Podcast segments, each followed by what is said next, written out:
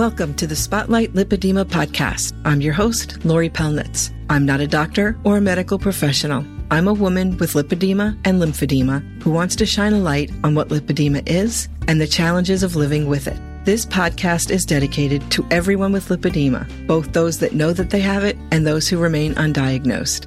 When I learned about lipedema back in 2017, I was shocked that something like this could exist, with most doctors knowing nothing about it. I knew right then and there that I had to play my part in making this disfiguring disorder better known so fewer people will continue to go undiagnosed. My hope is that the Spotlight Lipedema podcast will become a forum where we can connect to people living with shared challenges, concerns, and fears. A place where we can share a knowledge of not just living with lipedema, but thriving with it. Some place where we can learn from each other and hopefully from some experts in the field. So thank you for joining me on my lipedema journey.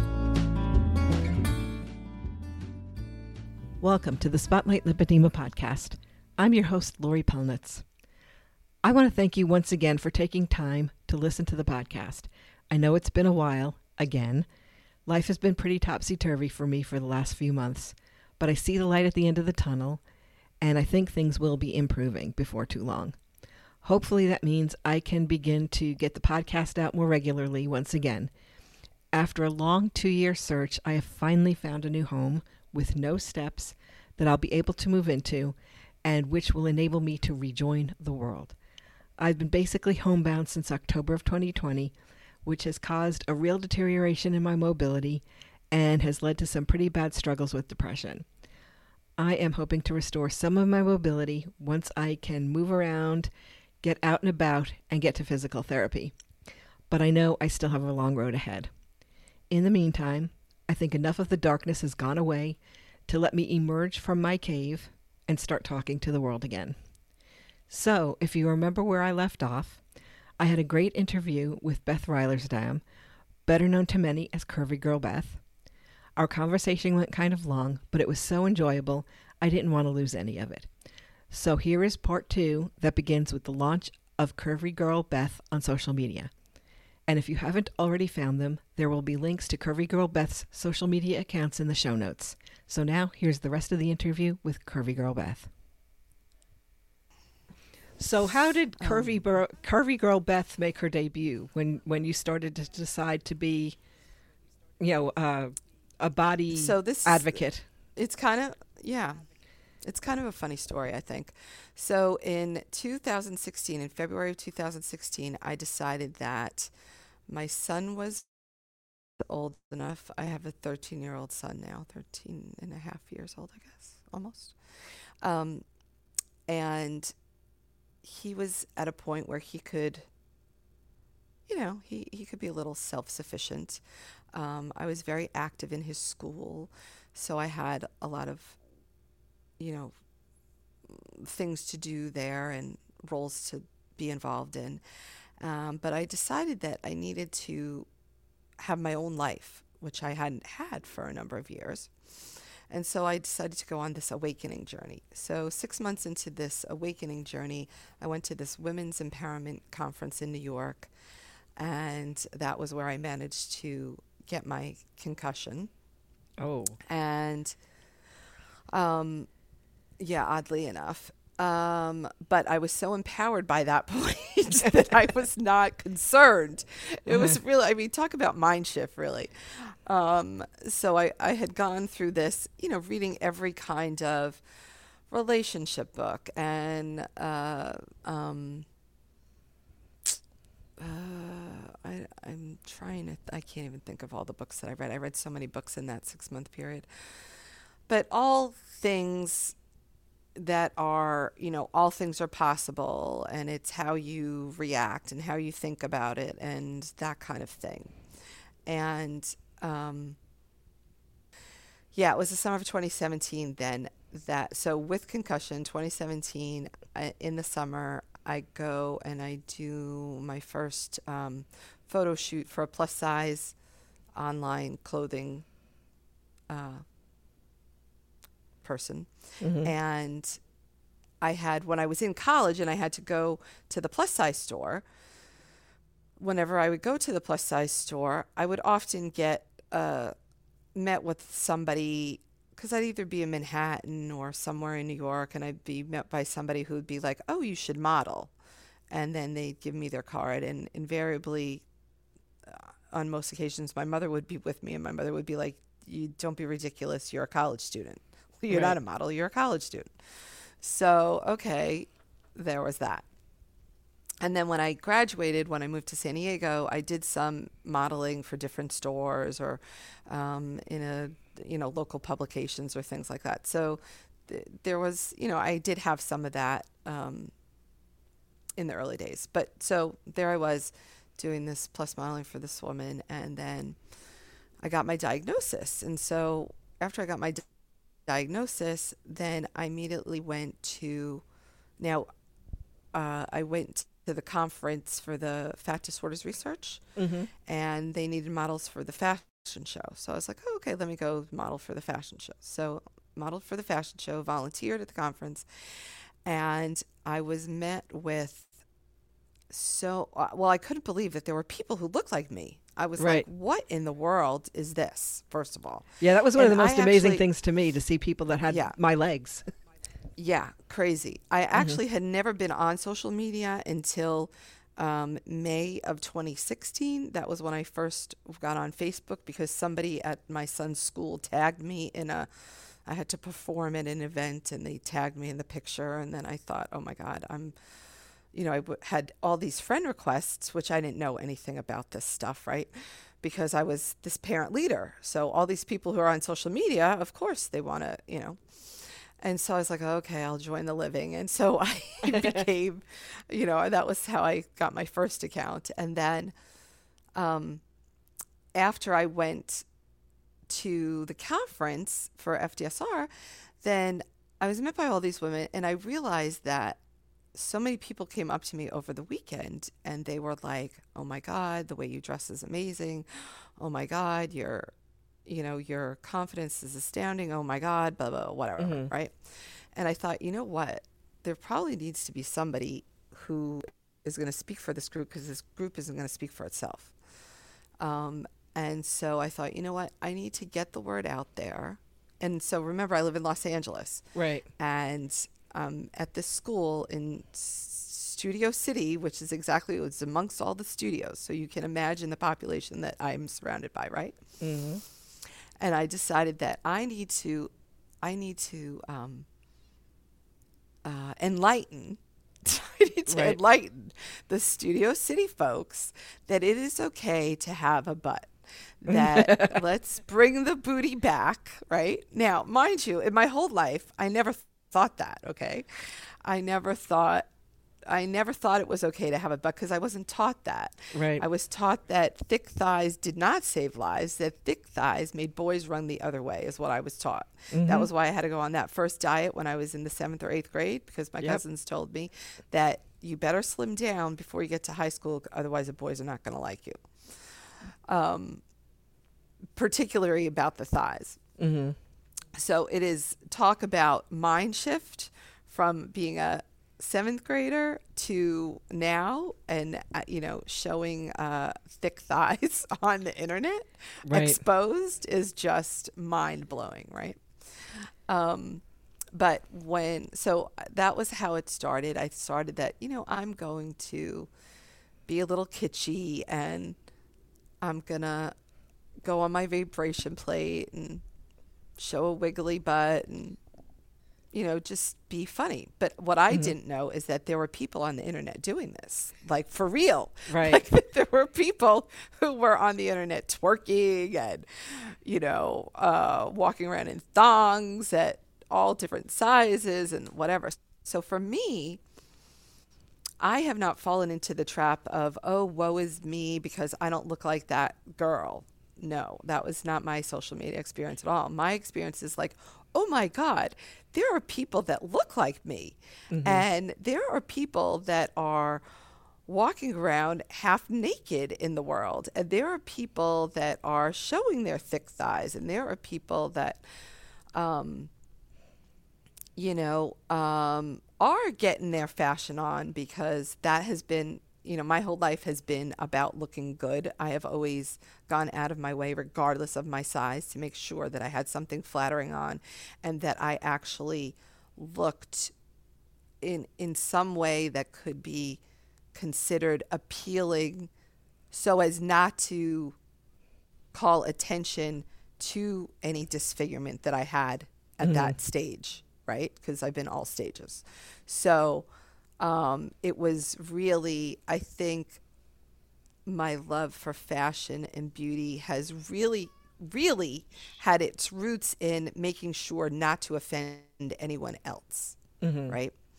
So, even more so, my my message of body acceptance is like, if I can do it, you can do it, because you know, like I was the girl who, when I went to college, my mother had to take me to get my eyes eyelash, my eyelashes dyed because I have basically blonde eyelashes, and I was going to be mortified to walk from my room to the bathroom across the hall wow. because it was, you know, seven feet away, and somebody might see me without mascara on.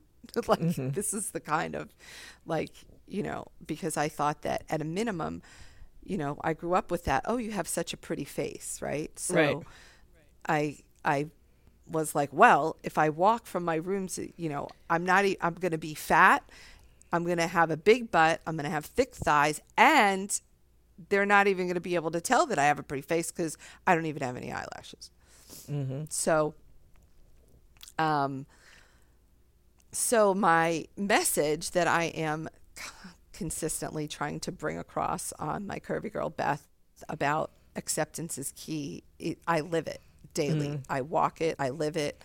I have been there. I have, you know, I mean, as early as last summer, I, you know, had never been to the beach and my progression. So in 2016, when I went to the beach, I, I had never been in the water in my son's life before 2016. Wow. And I went in the water because my son was getting a, a surf lesson, and um, a friend was with us, and she was having a day. And so I actually sat in the sand with her. Didn't know how I was going to get up really from the sand, but I uh-huh. sat in the sand with her, and then we got overtaken by a wave. I had a dress on, sundress on to the ground because God forbid anybody was going to see anything. And then now I'm soaking wet. So he comes out of the water and I'm going into the water with her. And he's like, What in the hell are you doing? because what do you mean? And she's like, What do you mean? And he's like, My mother's never gone in the water. And he's she's like, What? What do you mean you've never gone in the water? And so I was like, Okay, I'm gonna go in the water. And I had underneath my dress, I had men's um size 3X board shorts so they would come below my knees. And then they had to have those big pockets on the side mm-hmm. so you couldn't tell that I had hips. So this is 2016, what I wore to the beach. Wow. Fast forward mm-hmm. to my son, to my birthday, October 13th, and I wore a bikini to the beach. Wow. So and nobody died on October 15th of 2020 when I took off my dress mm-hmm. and headed to the water. Nobody died. Mm-hmm. Nobody no. Yeah, it was not it was not breaking news on CNN or anything either. It wasn't. No, it wasn't. And nobody, you know, backwards to last summer when I uh, so I had been to the beach in a bikini in for a photo shoot, but I had never been to the beach in a bikini until my birthday, October 13th, for my actual own beach outing. Mm-hmm. Okay. So last year I went to the beach and I had now I had switched to wearing uh, yoga shorts that come to my knees so as not to offend anybody seeing the back of the baby knees or the baby knees or anything in between there and the, you know, hips. Mm-hmm.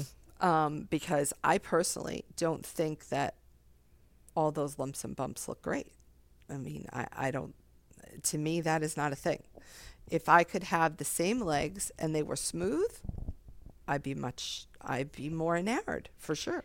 Mm-hmm. Um, and so, um, last summer I went and I thought one day I finally was like, you know what? Why couldn't I go in a bikini top? And so I went in a bikini top, and that was like astounding because that was the first time I had been in a bikini top at the beach since I was a teenager. Mm-hmm. And so, like, and on that day, nobody died. that day either. Nobody fainted. No, you know, um, some, there might have been some crooked necks, you know, there might Right. have been some crooked necks because there, there was certainly some, like, wow, look at those curves. Right. um, which you know has been a learning as well that you know there are a lot of people that enjoy curves. And um, i can't remember if it's you know the year 2017 or 2018 the number one google search by men was plus size women so i think that probably most plus size women would not believe that because nobody's talking about it. Um, and I think that one of the things on my so what's happened in inadvertently, unbeknownst to me, um, is that I have drawn a lot of male attention on my social media. Um, because evidently there's a lot of interest in curves, and who knew? I Mhm. didn't.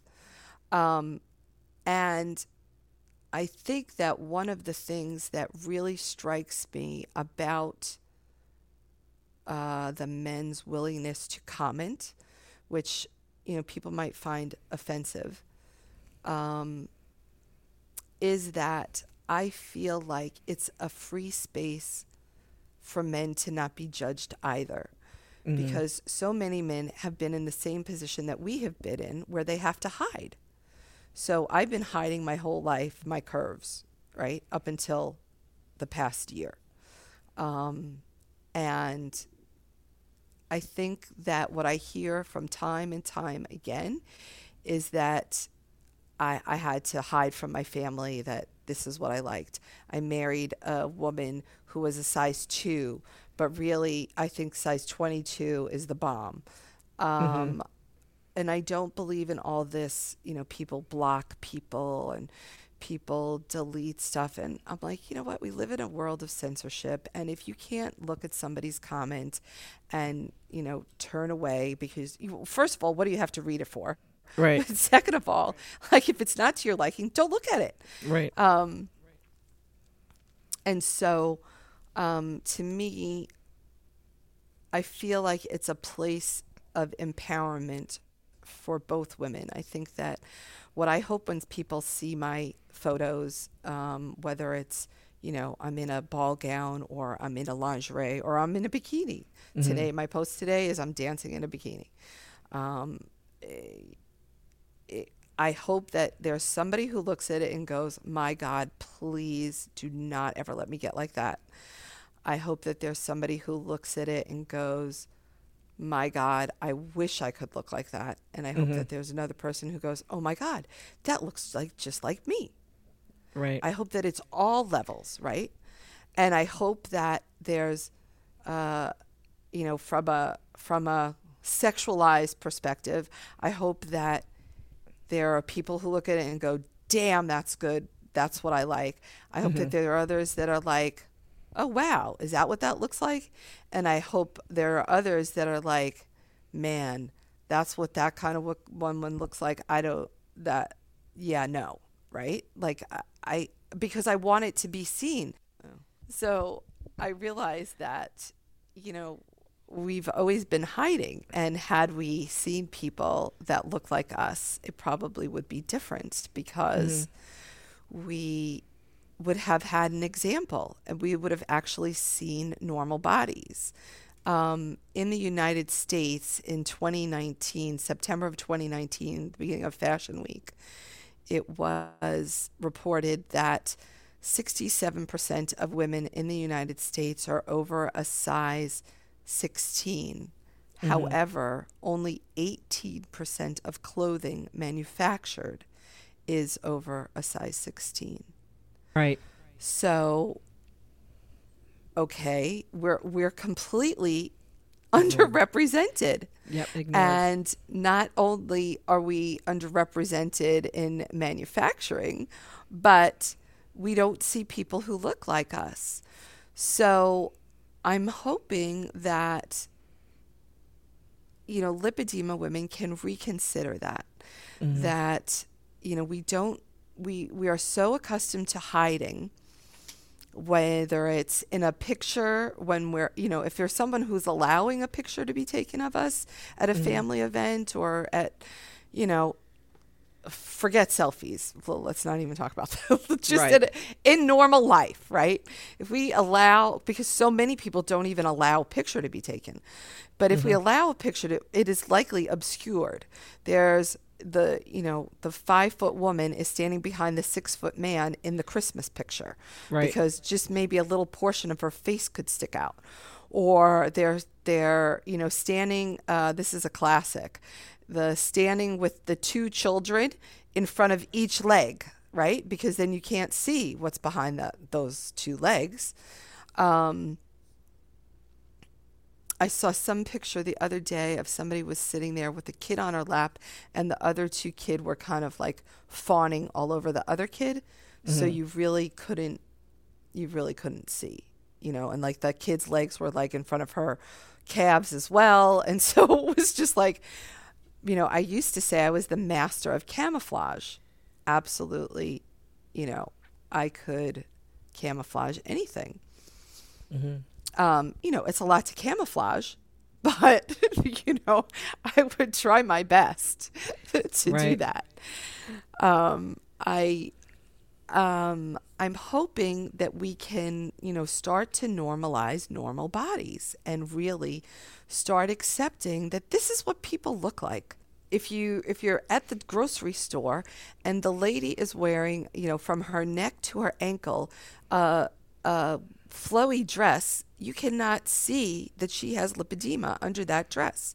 Right. And quite frankly, if you have lipedema and you are uh, of the classic shapely sort, I am the prime example that you look much bigger when you have all those big clothes on.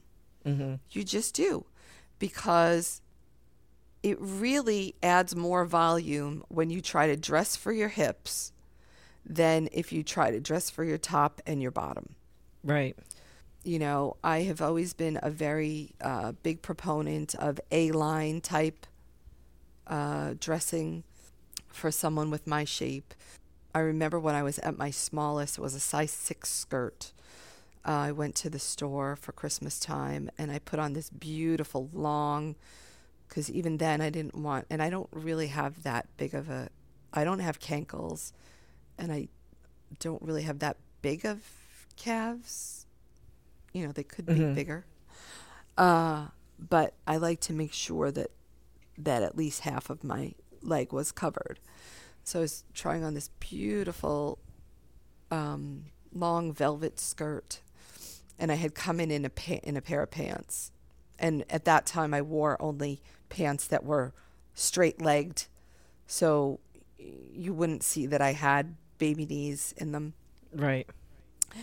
And uh, when I came out, the woman who was working in the shop, she said, "My God, if I was you, I would never wear a pair of pants again." Wow. And I was like, "Okay, all right." And so I thought that she had a point because you couldn't tell that there were such thick thighs and such wide hips under there. You could really just notice the narrow waist and maybe the curve. Um,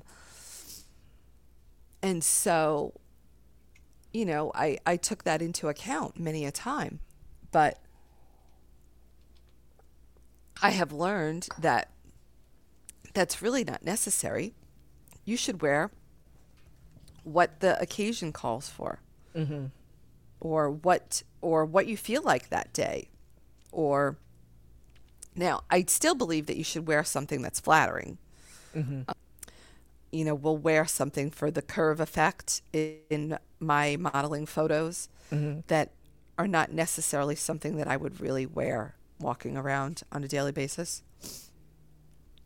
Um, but, um, and I can say that, you know, being home in this quarantine, um, I think that my legs, I think particular, I think the particular part of my legs between my mid thigh and just below my knee, I think that has sort of um, expanded a bit Mm-hmm. because it's not getting the usual exercise that I normally w- would be getting because Right. I usually go to the gym, I usually go in the pool, I usually get in 10,000 steps a day just being, right? Right.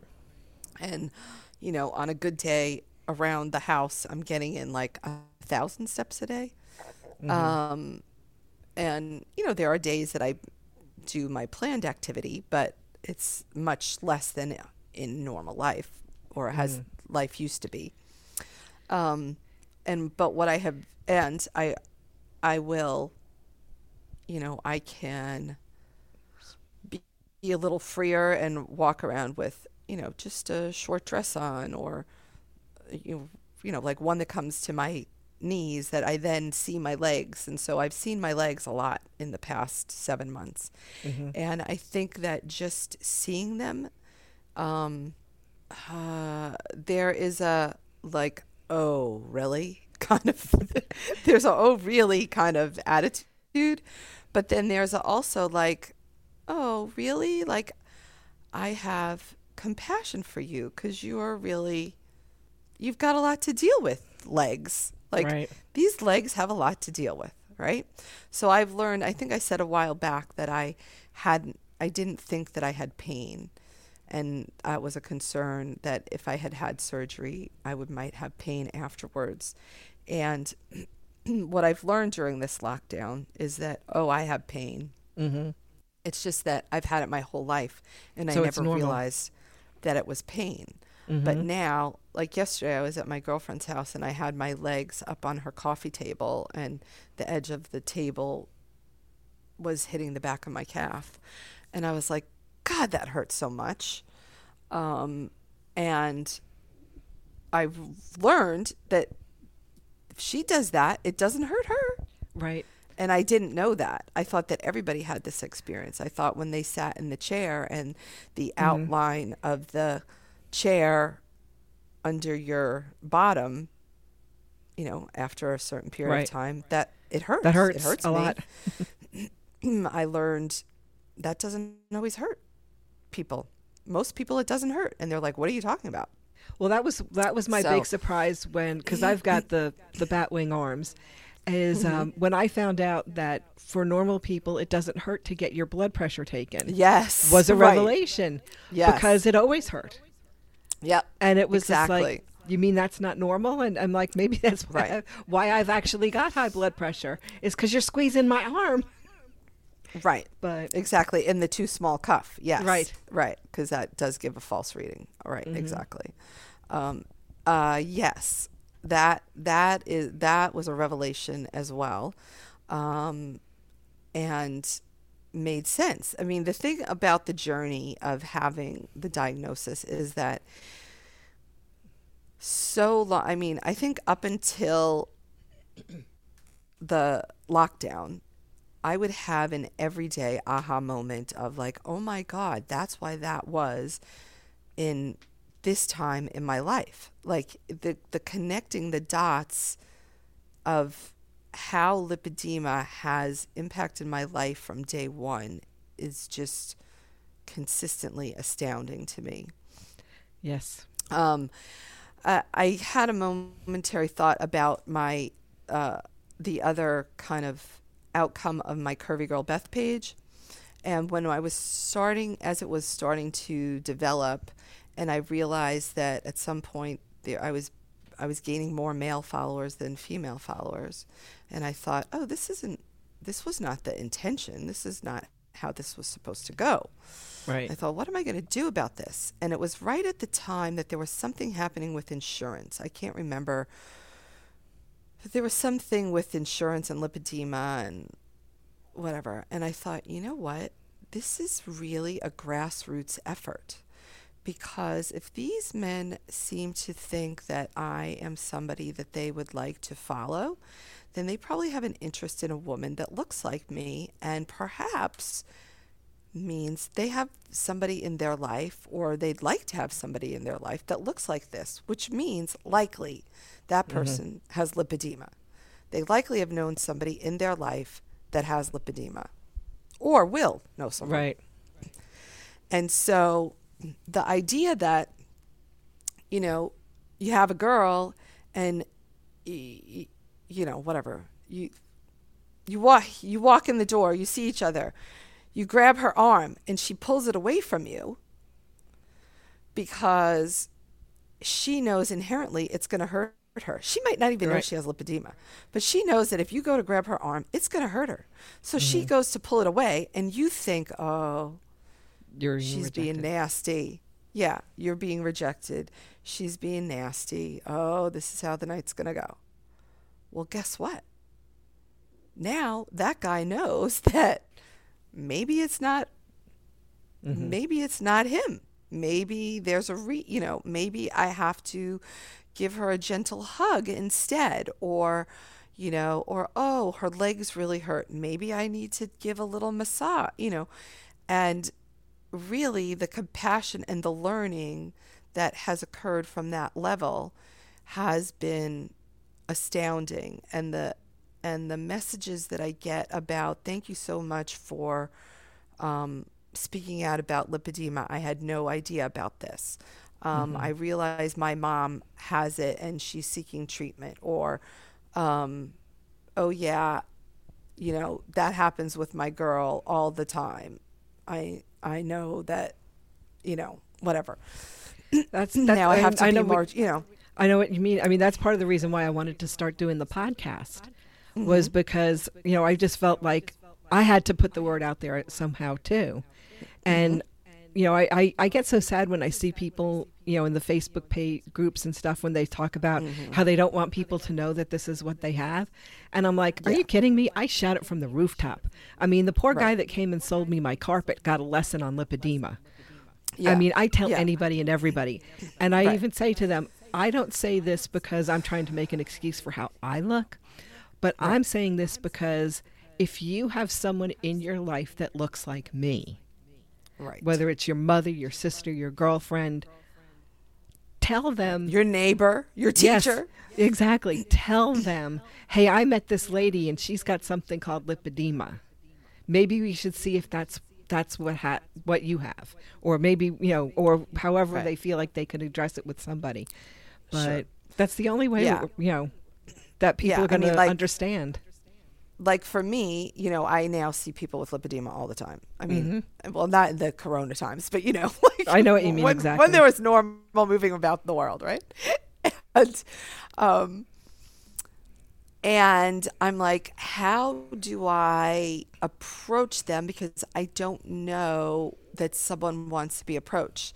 So what I started doing is like I would go up to them and I'd be like, oh, you know, uh, make some nice quip or whatever and be mm-hmm. like, hey, you know, do you do social media?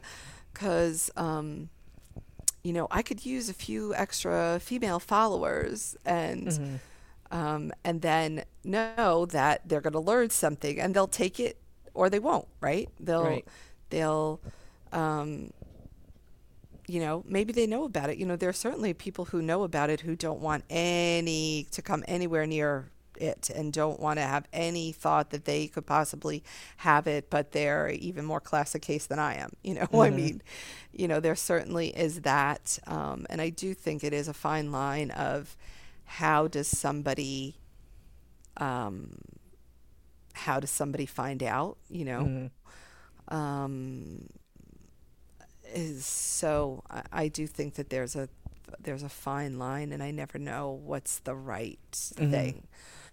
Um, I just had that within my own family, and I had a bunch of girls at my house, young, you know, young girls um, in their twenties and such that were all different sizes.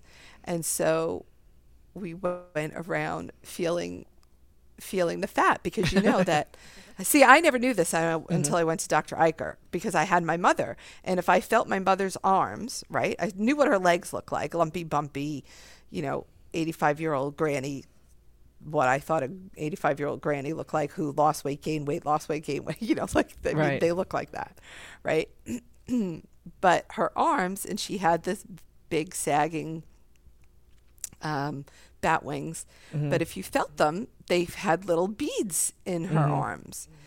And so when I had my son and I would be putting him in the, um, you know, and I was at my fighting shape then, uh, I would put him in the car seat and then he would grab my arm and play with it. And I'd be like, oh my God, this is so mortifying, even for this little baby. But little did I know that lipedema fat feels like in my case, it feels like a sack of pearls, right? And, or it feels like little grains, or it feels like sand, or it feels like big marbles. Um, so I thought that that was fat.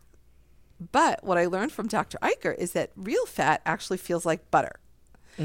And I was like, really? That is astounding. So I, I had a girlfriend who was a little um, like a classic apple shape. And she had a little bit of a chubby arm. And I was like, Can I feel your arm? And sure enough, it felt like butter. And I was like, Oh my God, who has ever felt this? Like, this is just completely insane. I had no idea. And so, um, you know, just even that for that kind of awareness is like amazing because, you know, the things that you can learn and don't know. So when the girls were over, I was like, oh, look, so this is what regular that feels like because luckily, thank God, one of them, you know, had that. And then I get to her friend, who's not even, you know, part of the family, her friend, and her, she was about, you know, like these girls, these, the little girls were like size four girls, maybe. And, um, you know, beautiful, you know, young 20 year old bodies. And I'm like feeling her arm and I'm like, oh shit. Like, I think, excuse me, I hope I was allowed to say that.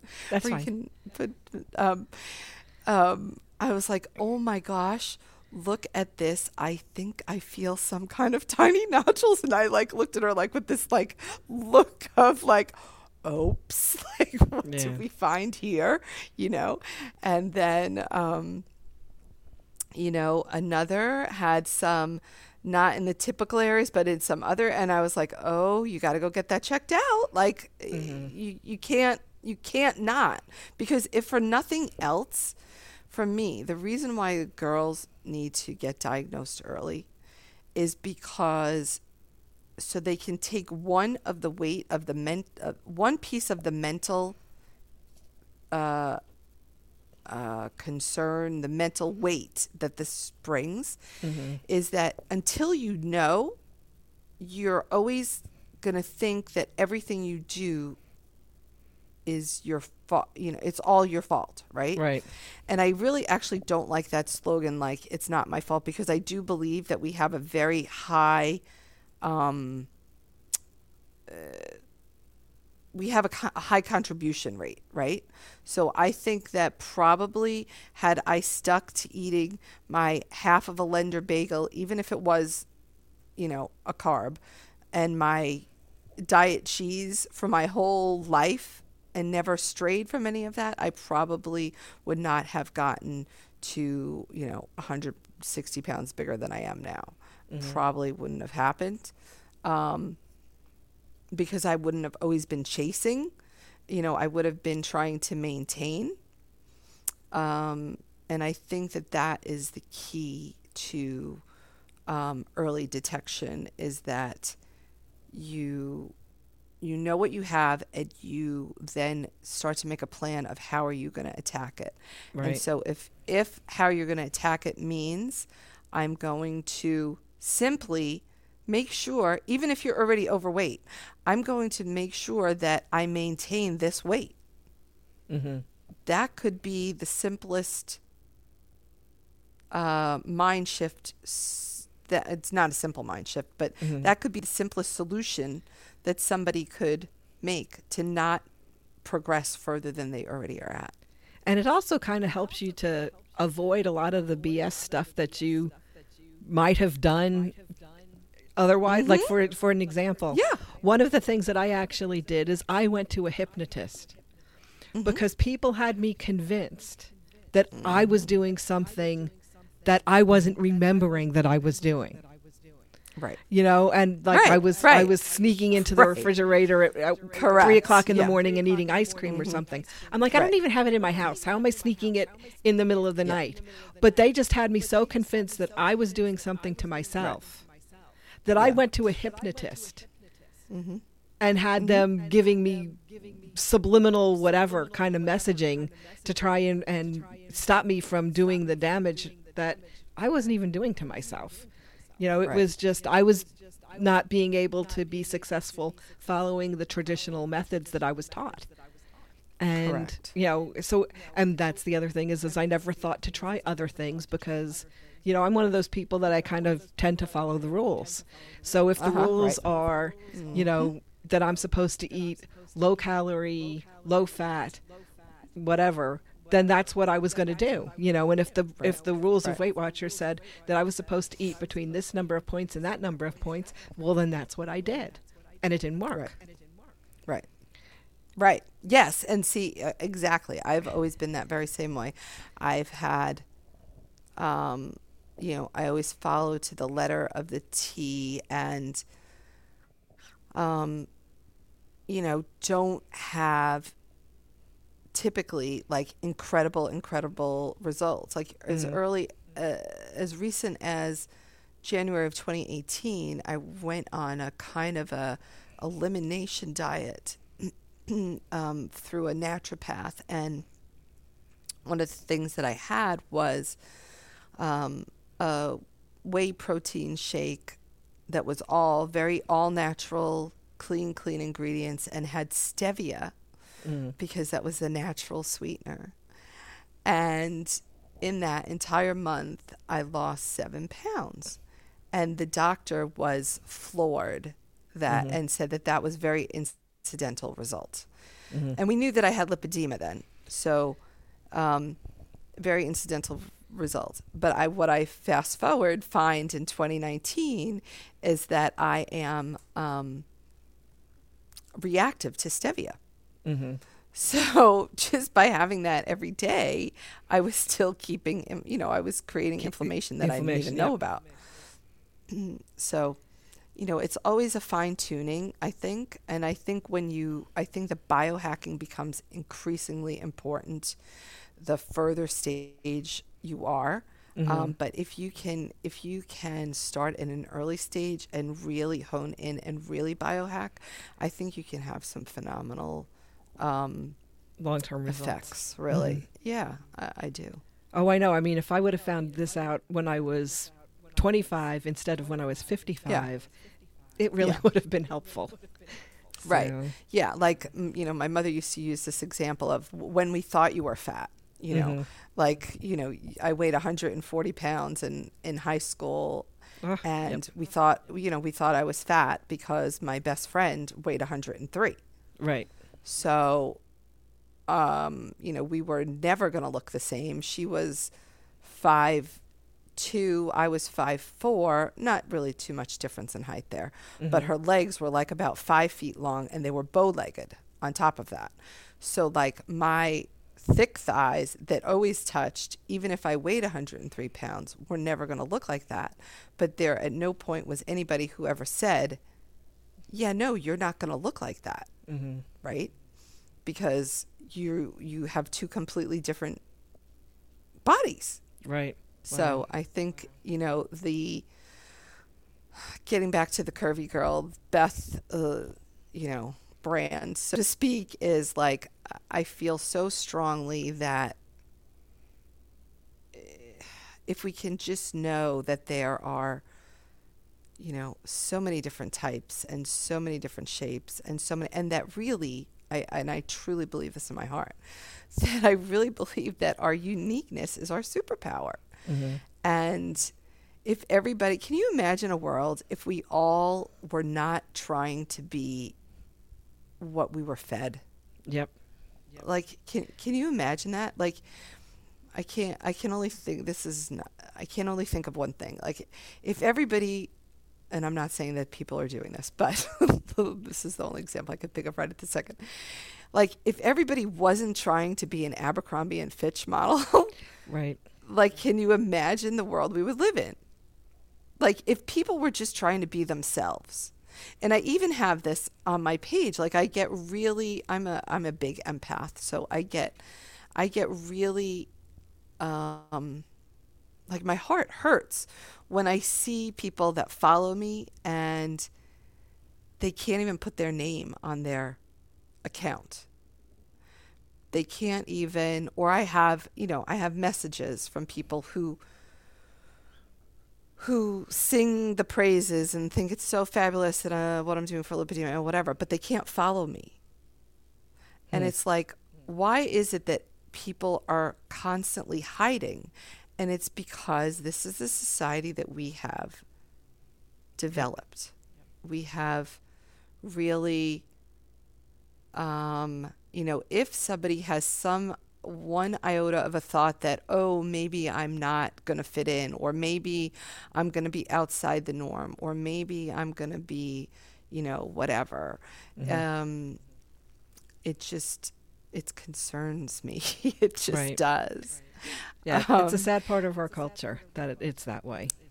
But it is. you know and i i want to say one more thing about you know male followers and that is that i also think another thing that has happened within the lipedema community is that there has been talk about um, how you know men following um, women with our kinds of shapes and sizes are are following a, following us for a fetish Mhm. and I think that that to me is very disrespectful to the men, let alone to ourselves. Forget what it is for us, but I think it's disrespectful for the men because I think that that is saying that you couldn't possibly like this because that's weird, Mhm. right? Because a fetish is an interest in something that's out of the ordinary, right?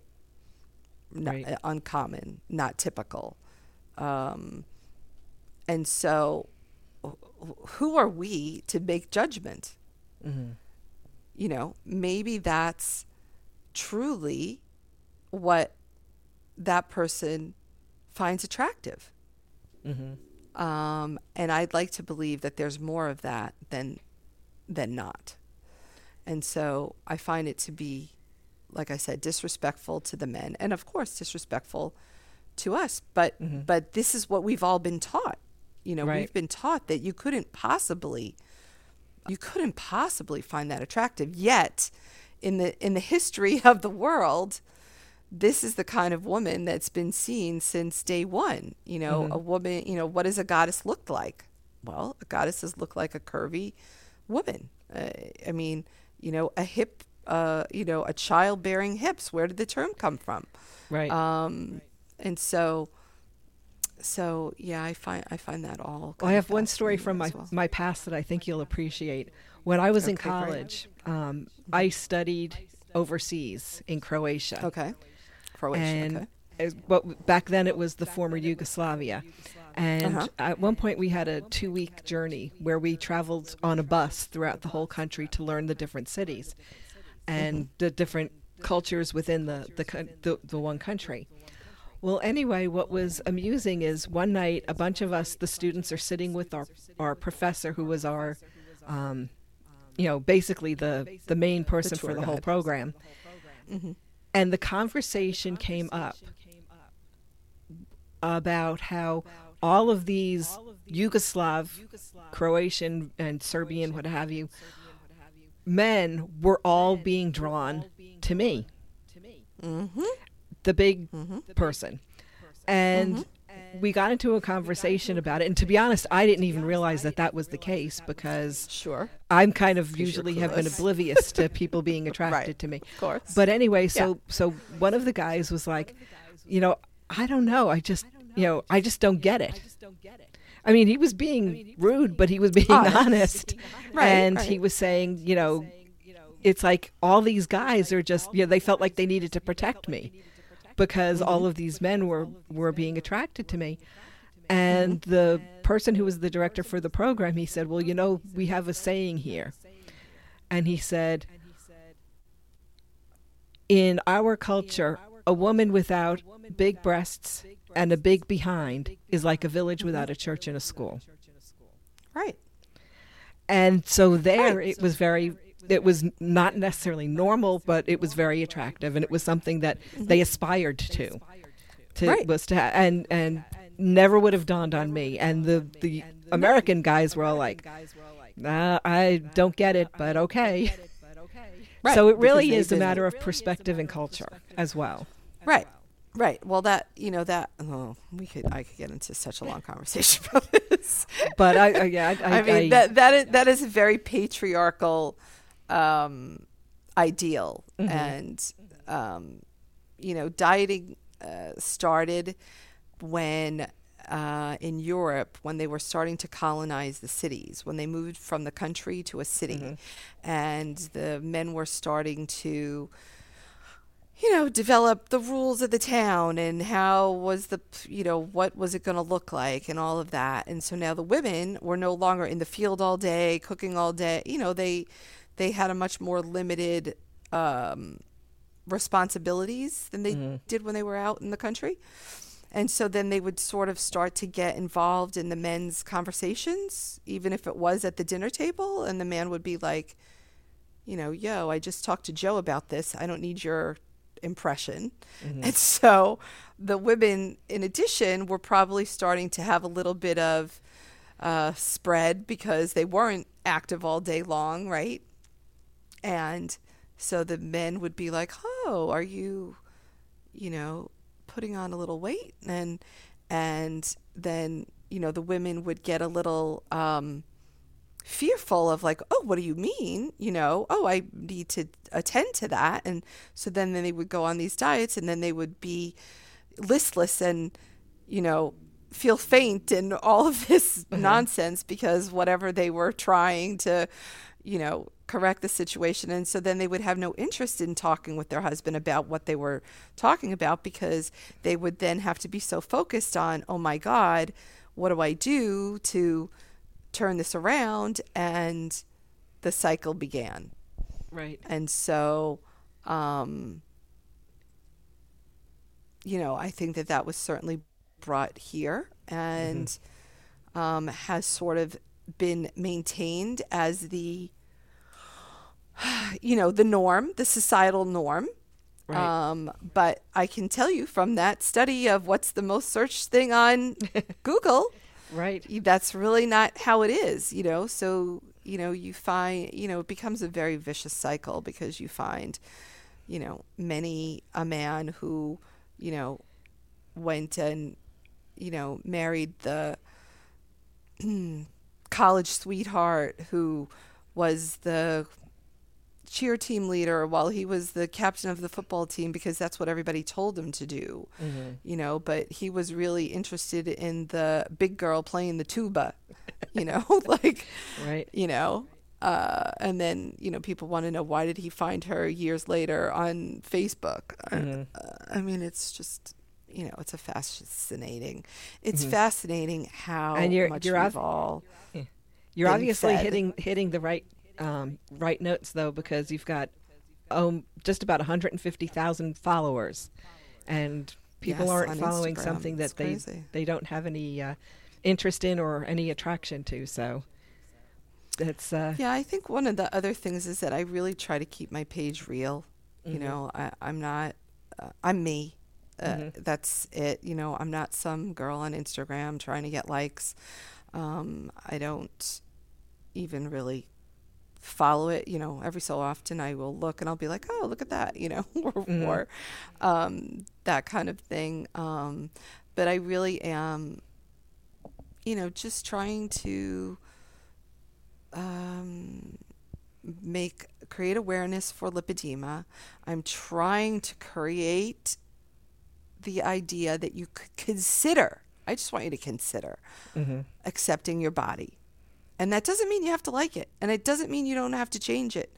It doesn't mean, it just means accept that this is where you are here and now. And that you can, you know, your body does a lot for you. Mm-hmm. And maybe in return, you could show it a little respect uh, and good. love and not always have a, a, a war with it.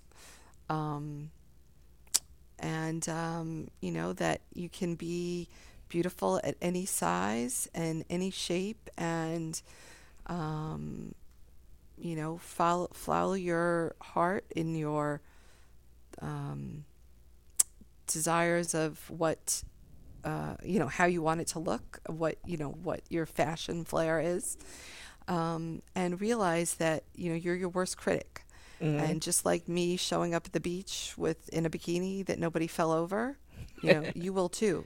right. You know, you will too. And I do think one part of my journey that has been extremely helpful is that when I started that awakening journey in 2016, I started taking pictures of myself. Remember, I was not on social media at the time. Mm-hmm. I started taking pictures of myself in various, you know, dressed up, dressed down, dress, you know, in my underwear because I had never seen what I looked like in my underwear. Mm-hmm. Um, and uh, when I went actually to Dr. Eicher, she said that monthly I should take a picture of myself in my underwear uh, so I could see how my legs changed. Um, and I think that all of that, even if it's seeing a picture of yourself, it becomes much more um, palatable.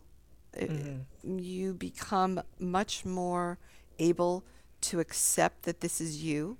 And I really do believe that if you look at other people who look like you, it really helps to know that you're not alone.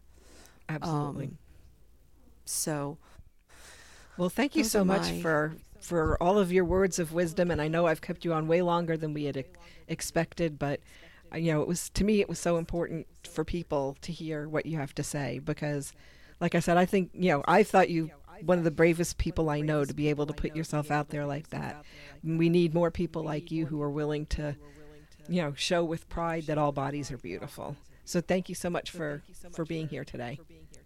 Thank you so much for having me on, Lori, and thank you for um, you know creating this podcast to get the word out there because I really do believe that every bit of awareness we can create is really you know moving the cause further. And hopefully someday you know lipedema will be a household name and people um, will will know it because as we've been learning this year, you know, it is likely a genetic issue and um, you know, it's not going to go away. So Right. um, you know, maybe we'll in the future find find uh, solutions to manage it or halt it or handle it differently, but I think we're probably not going to get to the point where it completely Right. goes away. Right. So Well, acceptance is, as is, well. you know, acceptance and knowledge is is a are steps in the right direction. Absolutely. Yes. Well- so have a great day. Thank you very Thank much. you, You so too. much. All right, take care. Okay. Bye bye. Bye, Lori.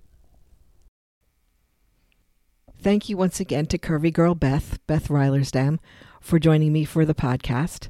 I apologize for taking so long for me to get parts one and part two out there. And uh, I'd like to thank everybody who's been listening for your patience as well. And let's keep our fingers crossed that everything continues to move in the right direction and I can get the podcast out on a more regular basis. I appreciate anybody who's taken the time to listen and anybody who's sharing the podcast. I really hope that you're finding it informative and helpful and hopefully enjoyable as well. Feel free to get in touch with me through the Facebook page or on Twitter at, at. Provide any input that you can. Let me know what you think. Any topics that you'd like me to cover in a future podcast. I welcome any input. So until next time, which hopefully won't be too long, stay strong, have patience with yourself, stay optimistic, and just take things one day at a time. That's what I'm trying to do. Take care.